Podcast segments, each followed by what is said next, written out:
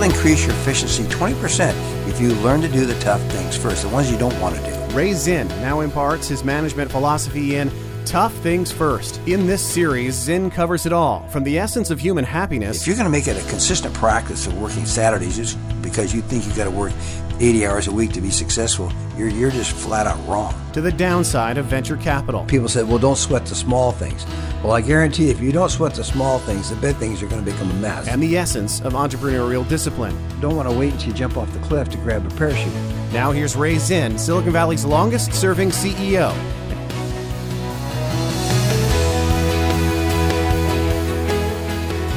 Welcome to the Tough Things First podcast, your indispensable source for business, leadership, and life advice with the longest serving CEO in Silicon Valley. I'm Rob Artigo, your guest host, and he's Ray Zinn. Hello, Ray. Hey, Rob. So good to see you. Good to see you too, Ray. This is a special edition of the Tough Things First podcast. It's on video. So if you're listening yes. now and you want to check it out on video, you can go to toughthingsfirst.com, find this podcast, and then right next to it will be a link to Ray's video channel and on YouTube. You can check that out. You can also see the previous versions of the Tough Things First podcast on the YouTube channel. So, Ray, not too long ago, we talked about chasing unicorns in Silicon Valley and the downfall of Elizabeth Holmes. She was recently slapped with more than 11 years in prison for for fraud after she deceived investors about the efficacy of her company's blood testing technology. Most people in the business world have heard this. Uh, it's a cautionary tale in many ways. So now we hear about the recent collapse of cryptocurrency exchange FTX with an estimated 1 billion to 2 billion dollars of missing funds out there. I've heard recently that it's could be as many as as much as eight billion dollars that uh, was in, was affected by this. Sam Bankman-Fried, the founder of FTX, faces what could end up being a worse penalty than uh, than Holmes faced. So, Ray, you've always been skeptical of the cryptocurrencies and the exchanges as they operate, kind of like a pyramid scheme. Scheme is that fair to say? Yes, you know, I actually, Rob. What's interesting is that anything that sounds too good be too good to be true, it probably is. That's kind of the story that I always follow. Is that you know, do it, do the taste test, you know, and and if it doesn't taste right, you know, run from it. Uh, don't just walk, run. And and so the unfortunate thing about uh, chasing something that sounds good is that it usually isn't. Uh, and and so um, in life, you know, as they talk about flipping a coin, half the time their heads, half the time their tails. You know, it, it, we don't really get that many home runs. Uh, if you look at, at, at baseball or any other sport, uh, you know, the, the there's out, outliers. You know, what they call it. You know, the the um, um, the hail mary or the or the uh, uh, what's that one in in hockey? Uh, yeah, had a triple hat trick or yeah, the hat is, trick, you know. yeah, right, hat trick. You know, it, those and you know and and and just you know shooting a basket uh, a basketball you know from half court and stuff. You know, sure you're you know you're gonna you, there's a possibility of making it, but it's not not highly likely. Uh, and uh, and so uh, Elizabeth Holmes, I, I heard about her uh, uh, uh, game, uh, you know, over 10 years ago. I was approached to, to invest in, in, in her Theranos. And, and, and I looked into it and I said, ah, something doesn't sound right. You know, I mean, it's, it, it just is, if something again is too good to be true, it just really should be looked at skeptically. And cryptocurrency is, is the same thing. I know Bitcoin is still okay. I mean, it's the digital coin, the digital currency is, is still, you know, potentially viable if it's controlled you know, again, we we we have to to to run that that taste test and and see if something is is really really really viable. Um, as you can well imagine, I'm approached all the time about these, you know, one in a lifetime opportunities, you know, and um, and uh, and I and I look at them and, and as as closely as I can, and I weigh all the options, all the alternatives, but then I go with my gut if my gut tells me back off, I do.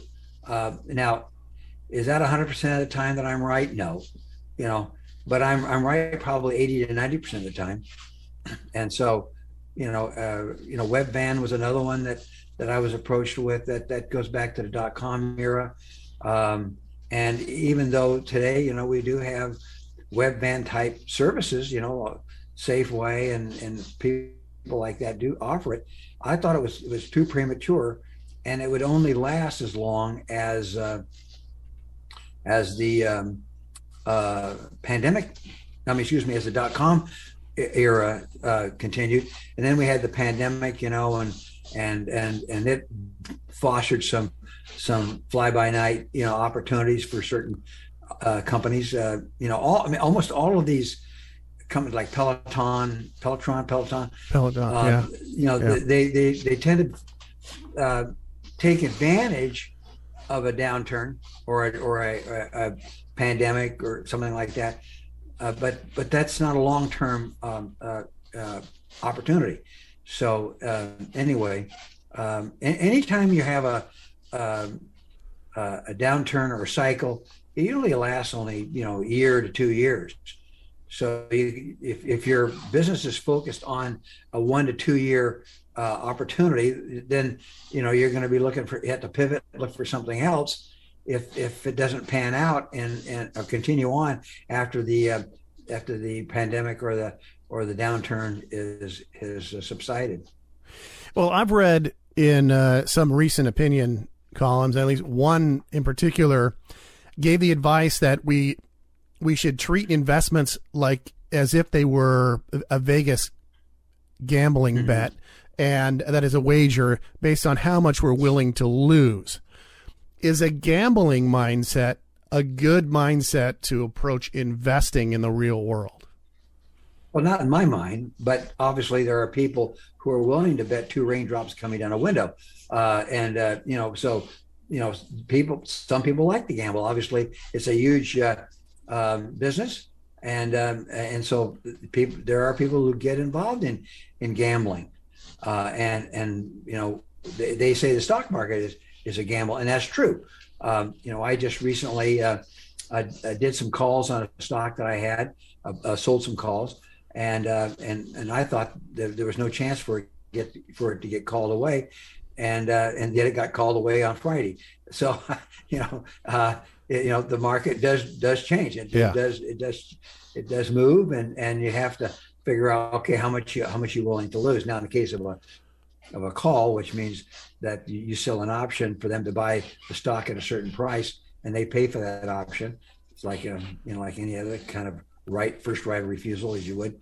Uh, they uh, they they they're banking on the fact the stock gets to a certain uh, premium, and then they and they get to you know take. I have to sell the stock at a lower price. It's like a stock option, and then they and they pocket the uh, the, the gain.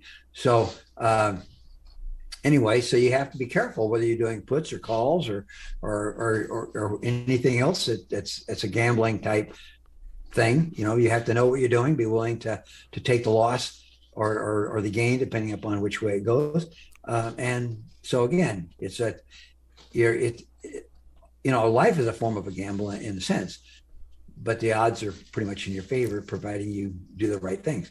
So anyway, the uh, the game here, of course, when you talk about cryptocurrency, um, you know, it's it's not a controlled um, uh, currency, and and so therefore people can be dishonest. Right. It's and, a it's a it's not a controlled environment in the sense that there's the appropriate regulations needed in yeah in order to to be able you can't make an educated decision in an, in an environment of chaos is I mean that's what I'm hearing from you is you can't really make an educated decision if the environment is constantly changing and has no rules or structure. Regulation. Yeah. Yeah, yeah, that's that's the key here. You know, it's you know, going back to Theranos. Uh, you know, the uh, uh, the concept or the thought was, or at least she claimed that that her machine could do a blood diagnosis in, in a matter of minutes, uh, and uh, and so it only took one one one uh, one draw from the uh,